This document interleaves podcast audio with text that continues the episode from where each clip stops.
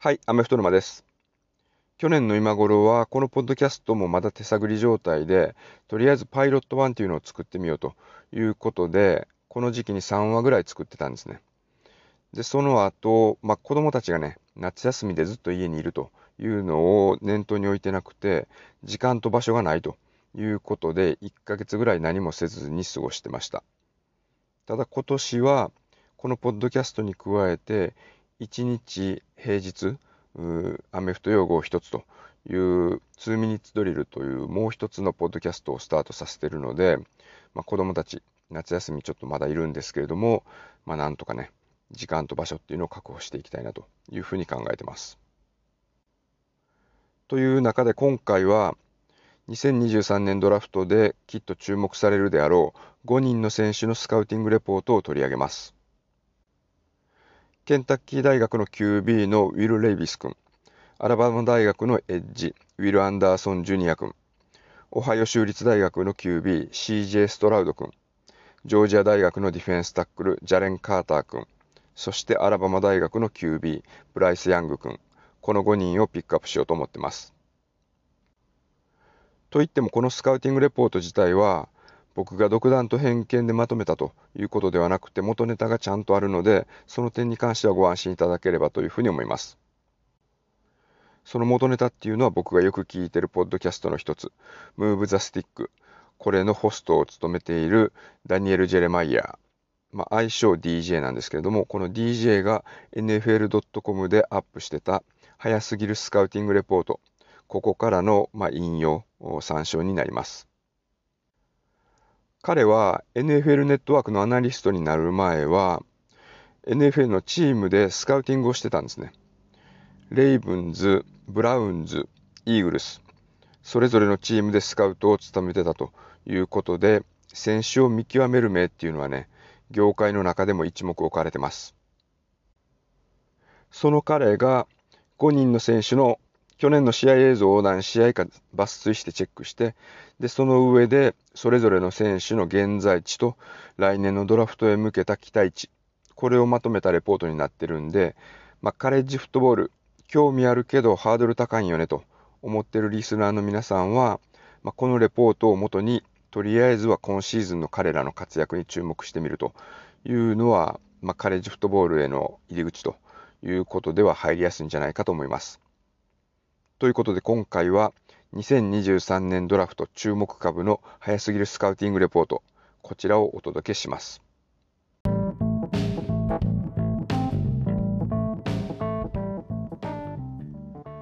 1人目はケンタッキー大学の QB ウィル・レビス君なんですけれども、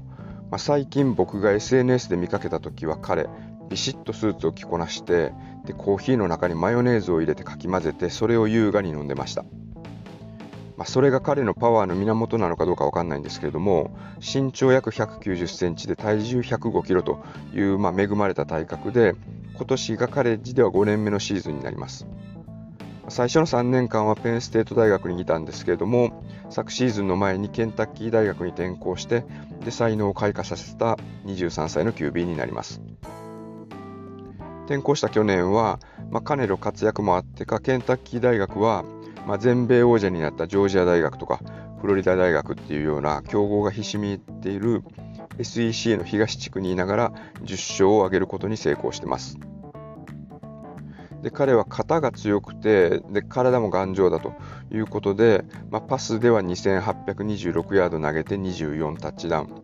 ランでは走って376ヤード9タッチダウンというのを稼いでケンタッキー大学のアメフト部が創部されてから7人目となる1シーズン総獲得ヤード3000ヤード超えというのを達成したみたいです。で彼の最大の強みは一言で表すと頑丈であるというふうにダニエル・ジェレマイヤーは書いてました。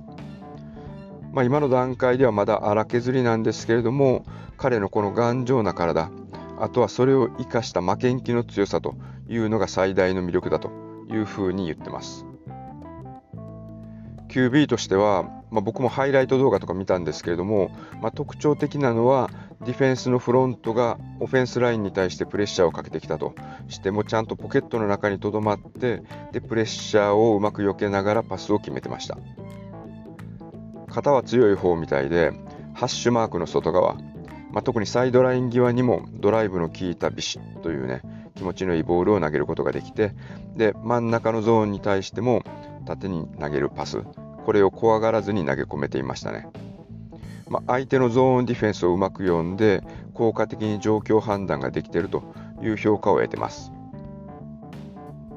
あとはスクランブルで走った時には、まあ、体のサイズの割にはカットをうまく切ってタックルをかわしてでハードルでね相手を飛び越したりとかしたり。で体の強さを生かして肩から相手ディフェンスを勝ち上げていったりっていうね、まあ、器用さとパワフルさっていうのを兼ね備えてる印象でした。ただ体の動き、まあ、これがスムースかというと投げ方も含めて滑らかさっていうのはちょっとなくてでボールを置きに行くようなシーンも目立つという風な分析でした。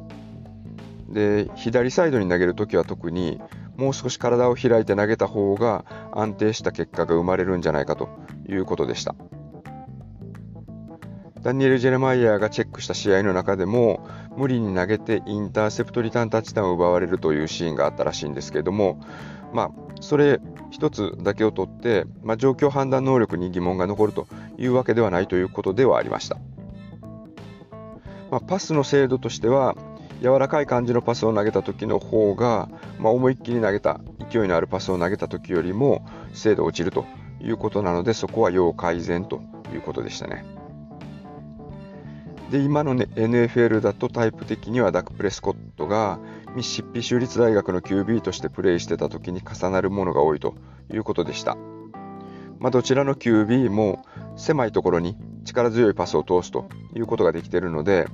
ダック・プレスコットは大学時代の最終年度に大化けしたんですけれどもそのような進化っていうのを彼にも期待したいなということでした。でこの秋の注目の一戦っていうのは現地時間11月19日のジョージア大学との試合。昨シーズンはジョージアの最強ディフェンスにケンタッキーのオフェンスラインがズタボロにされてるというシーンが目立ったみたいなんですけれどもその中でもいくつか光るプレーを見せることができてたということなので、まあ、超優秀なディフェンスメンバーがごっそり抜けたとはいえまだまだタレントが豊富なジョージア相手に、まあ、どんなパフォーマンスを見せることができるか、まあ、ここに注目したいなというふうに思ってます。まこの試合でのね活躍次第ではまあ、試合勝つか負けるかは別にして活躍することができれば彼のドラフト候補生としての株価いわゆるドラフトストックというのは大きく上昇してくるんじゃないかと思います。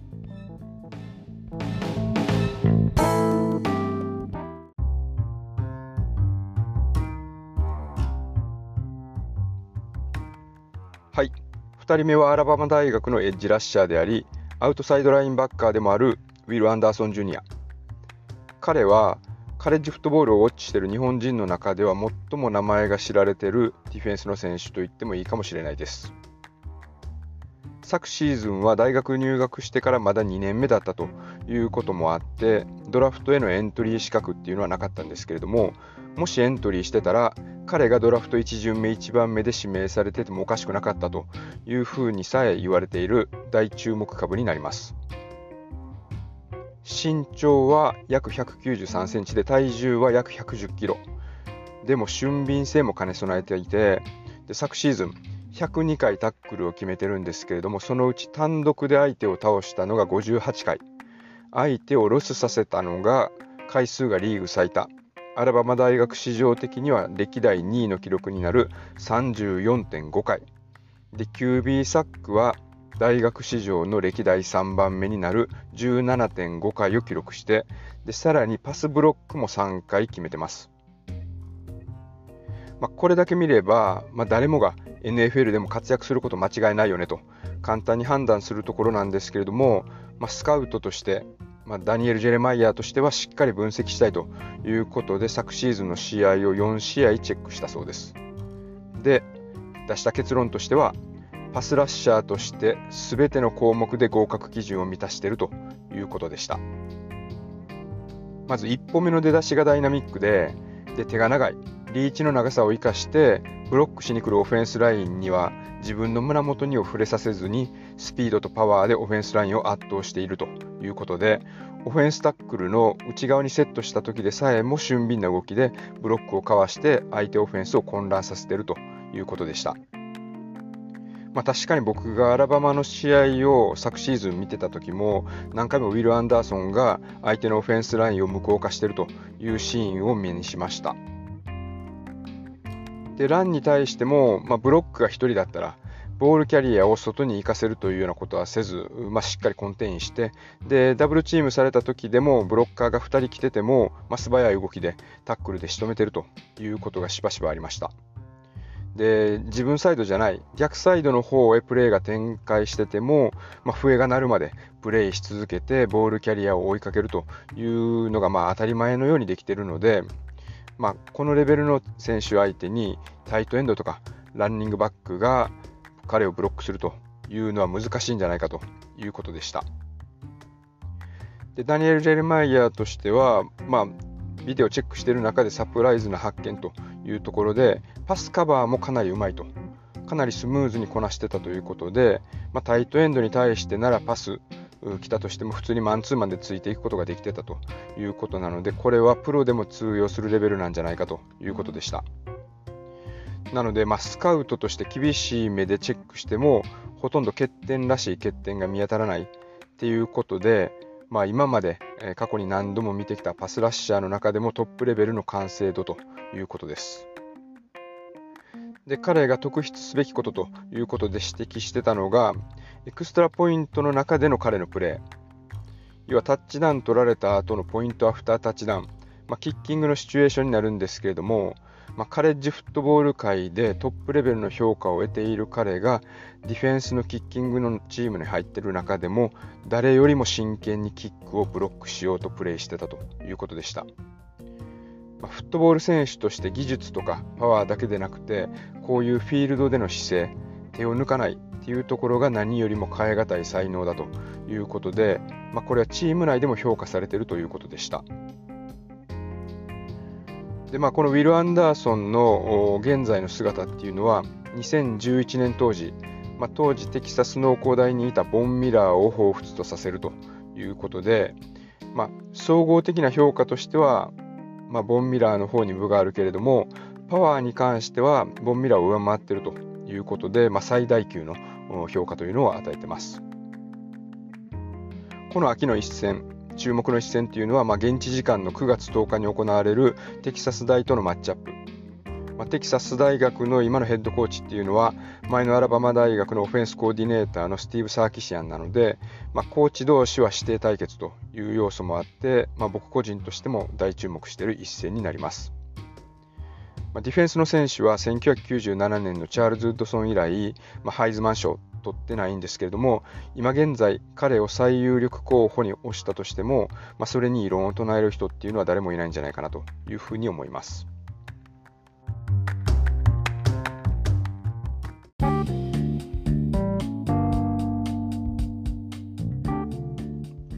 はい、3人目はオハイオ州立大学の QB、CJ ストラウドです。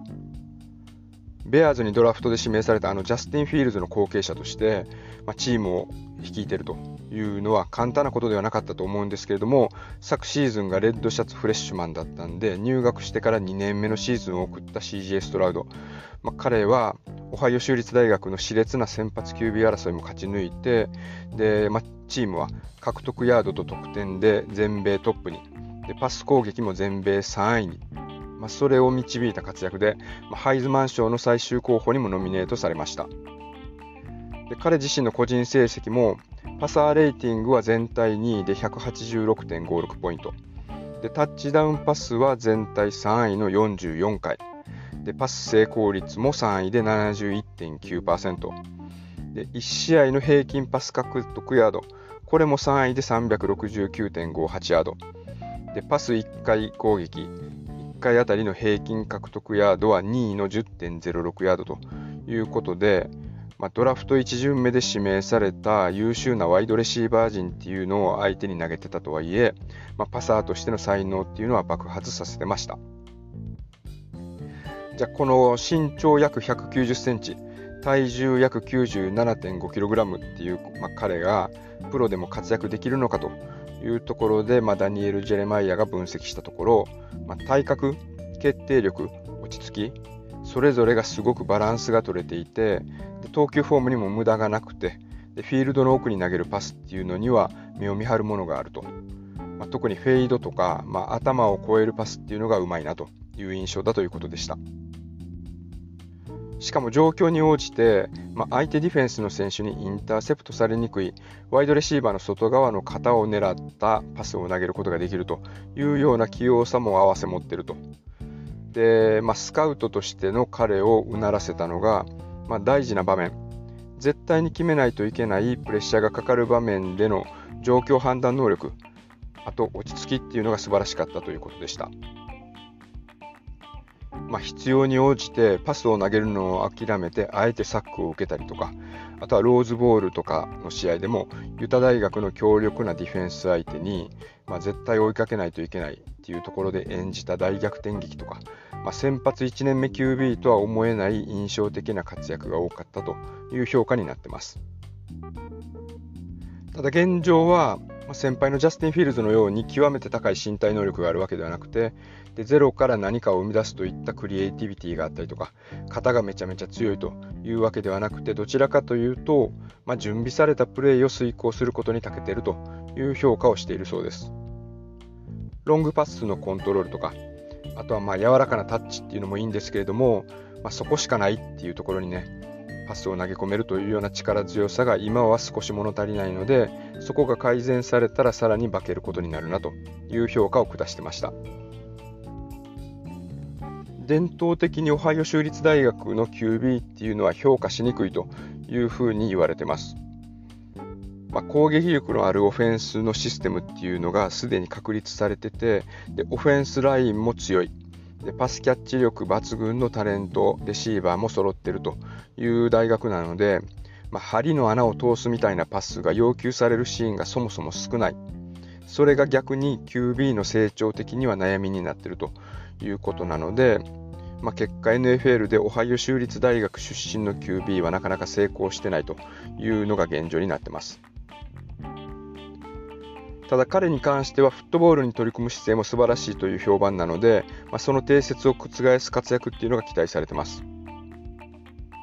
彼と似たタイプの選手としては NFL では視野の広さとロングパスの正確性などで、まあ、ルーキーの時に活躍したマック・ジョーンズ、まあ、彼の名前を挙げてました。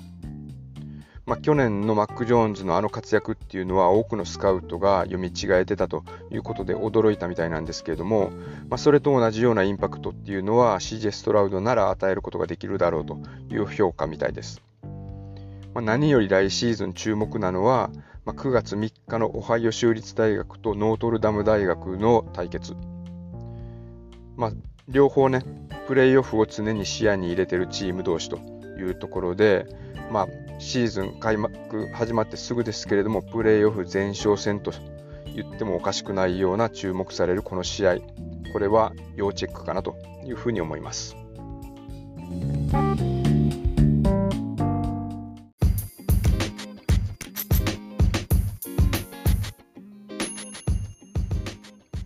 はい、4人目はジョージア大学のディフェンスタックル、ジェイレン・カーターです。まあ、41年ぶりに全米王者になってで今年の NFL ドラフト、まあ、1巡目でディフェンスの選手が5人も選ばれたのがこのジョージア大学でも実は一番えぐい選手がまだ残っているということで今現在注目されているのがこのジェイレン・カーターになります。まあ、このジョージアからドラフト1巡目で選ばれたディフェンス5人のうちディフェンスラインの選手が3人だったんですけれどもそのディフェンスラインを牽引してたのが彼というふうに言われてます。体のサイズ、身体能力、パワー、まあ、インテリアラインマンを探している NFL チームにとっては喉から手が出るほど欲しいような存在です。身長は190センチ、体重は約 140kg。昨シーズンは37回のタックルを決めたうち、単独で決めたのが17回、ロスタックルさせたのが8.5回、で QB サックが3回、で QB にプレッシャーを与えた回数は33回、キックもブロックしてて2回記録ということで、まあ、ディフェンスメンバーの中では自分が潰れることもできるし相手自身を潰すこともできるというのがまあ読み解けそうな成績になってます。で彼の凄みはプレーしてる間大半の時間が、まあ、相手がパスであろうがランであろうがスクリメージラインを割ったところでプレーしてるということだということでしたパスラッシュするときは下半身の強さを生かしてで加えて手さばき。これも巧みということで相手ブロッカーのギリギリのところを攻めていってでブロックをかわして QB に襲いかかることができたりとか。でランプレーの時は破壊力がある。まあ、横への動きっていうのがま特別に速いらしくてでしかも幅も広いと。で切り返しも速いっていうことで、まあ、ボールキャリアがどこに向かっていっても、まあ、そっちに向かっていくことができるということでした。で単独でブロックしてくるオフェンスラインに対しては、まあ、重心を下げながら全集中で当たっていってで相手のブロッカーをその場に留めておくということが見受けられたということなので、まあ、まさに万能まあ、こんなやつの隣にあのジョーダン・デイビスがいた。まあ、ジョーダン・デイビスの隣にこんなやつが並んでたとしたら、もう相手のオフェンスラインはお手上げですよね、本当に。ただ、ダニエル・ジェレマイヤーがこの秋シーズン彼に期待していることとしては、まあ、個人成績の数字がもうちょっと上がることということで、ソロタックルの数とか、QB サックの数、これがもうちょっと増えてもいいんじゃないかということでした。まあ、去年はちょっと強すぎて、チーム自体がだからま第4クォーターに彼がプレーする機会ってほとんどなかったということなんですけれども、まあ、今シーズンはね、それであってももう少しこの数字っていうのは増えてもいいかなということでした。あと、ショルダーパッドの高さに関しては改善の余地があるということで、これは、ま少しだけ状態が起き上がった時に、まあ、相手ブロッカーの重心が低かった時にそのままブロックされるというシーンが何度かあったということでした。ただチェックした試合の中でも、まあ、シーズン後半にはすでに改善が見られてたということなので、まあ、今シーズンに関してはそこかなり改善してるんじゃないかということでした。まあ、いずれにしてもディフェンスタックルの選手で爆発力と柔らかさっていうのを兼ね備えているのは稀有な存在だということでしたね。この柔らかさっていうのがちょっとイメージするの難しいんですけれども、まあ、爆発力がある選手っていうのはお尻とかかかとが硬いということが多いらしいんですけれども彼の場合は柔軟性があってで腰を低く落としてで一点集中でぶつかるということができているという分析でした。あとは体をね、思いっきり傾けながら、まあ、ベンドしながら、ブロッカーを回り込んでいって QB に襲いかかるということができているということで、まあ、NFL だとタイプ的にはジェッツのクイーン・ウィリアムス、まあ、彼を彷彿とさせるということでした。ま、2人とも一歩目の出だしがいいと。でパワーに関してはクイーン・ウィリアムスの方があるように思うけれども動きが軽くてスムースなのはこのジェイレン・カーターだという評価でした。まあ、ジョージア大学は現地時間で9月3日にオレゴン大学と対戦します。でこの一戦が注目の一戦になりそうなんですね。というのも今季からオレゴン大学には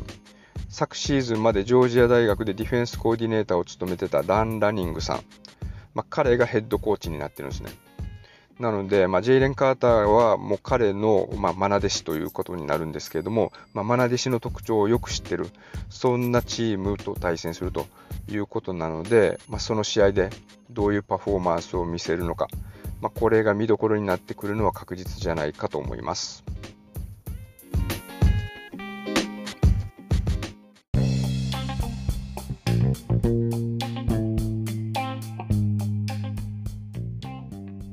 そして今回トリを務めるのが昨シーズンのハイズマンウィナー、アラバマ大学の QB、ブライス・ヤングです。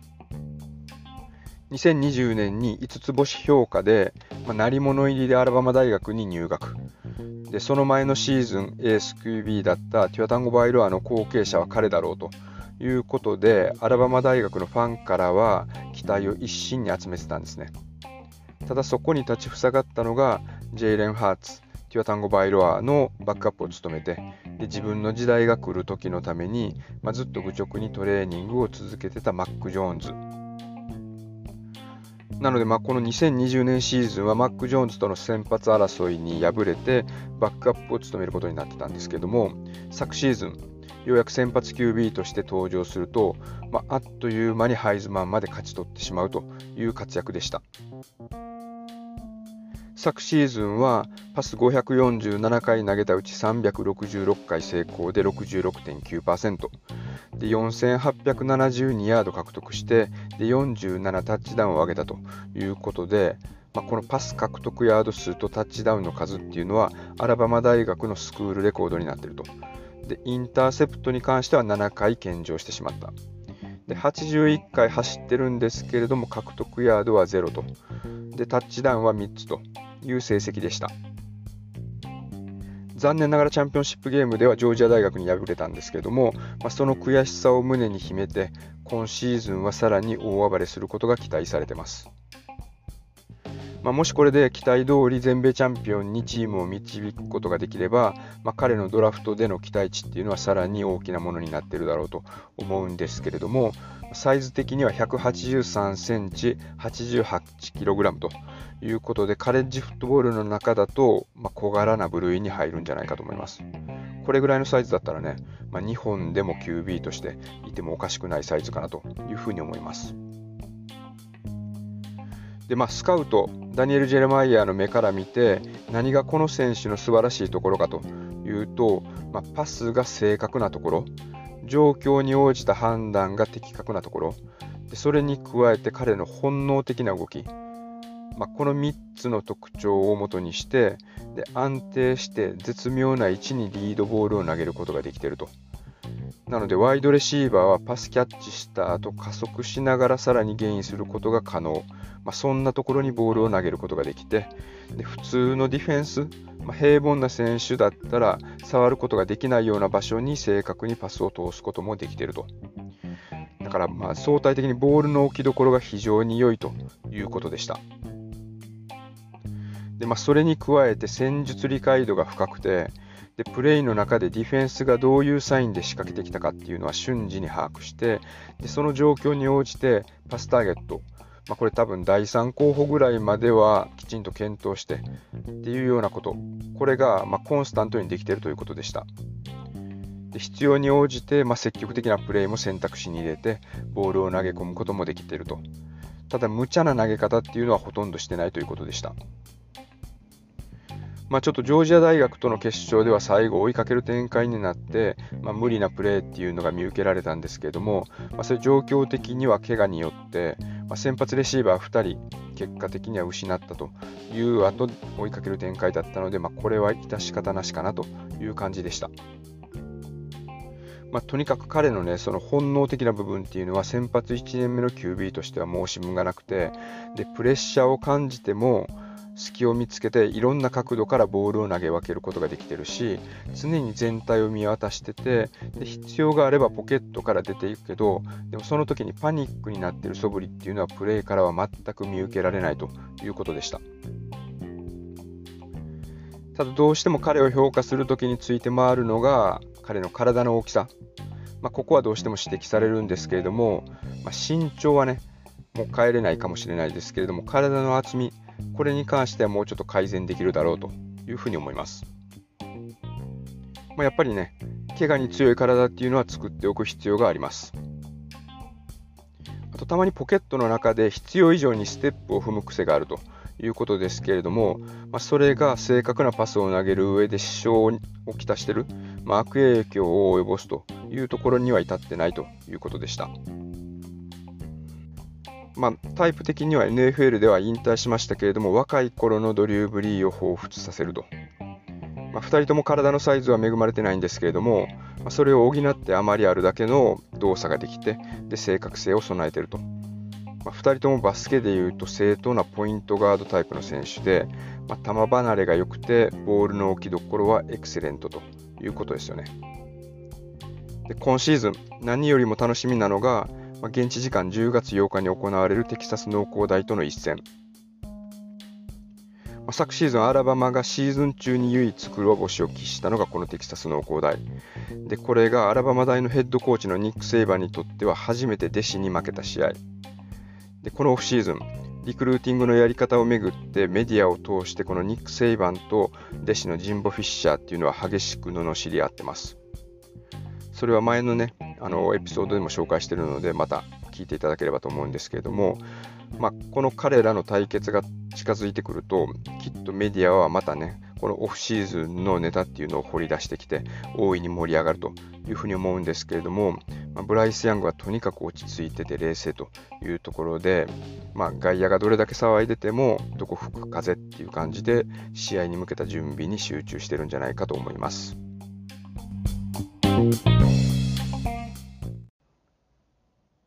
はい、いかがだったでしょうか？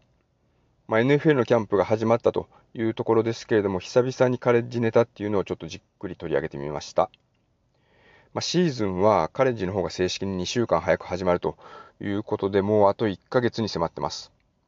シーズンの開幕待ちきれないなというふうにちょっと前まで思ってたんですけれども、もうすぐそこまで来てるという状況ですよね。で、まあ、もう一つのポッドキャスト、2ミニッツドリルっていうのも7月から開始してるんですけれども、こちらも今のところ一度も落とさずに配信を続けることができてます。まあ、逆にそれによって、まあ、このアメフト沼、これ自体の、まあ、配信のペースっていうのが若干落ちてるんですけれども、まあ、どちらのポッドキャストでも、まあ、旬なネタだけじゃなくて、後から、あの時、ポッドキャストで言ってたのってこれのことか、みたいな感じのネタっていうのを取り上げていきたいなとで、まあね、それによっていつか答え合わせができるというようなこと、まあ、そんなネタを見つけて喋るっていうのを続けていきたいので、まあ、リスナーの皆さんには、まあ、耳を澄ませつつも聞き流してもらえればというふうに思ってます。まあ、このポッドキャスト、1年続けてきたおかげで、Spotify と Apple Podcast の中だと、星の評価を、まあ、トータルで110件を超える数いただいてます。まあ、この星の評価これがね、ランキングには影響するらしくて、で、まあ僕のモチベーションにはなってるので、まあいつものお願いになってるんですけれども、番組登録とか、星の評価、こちらの方をよろしくお願いいたします。では。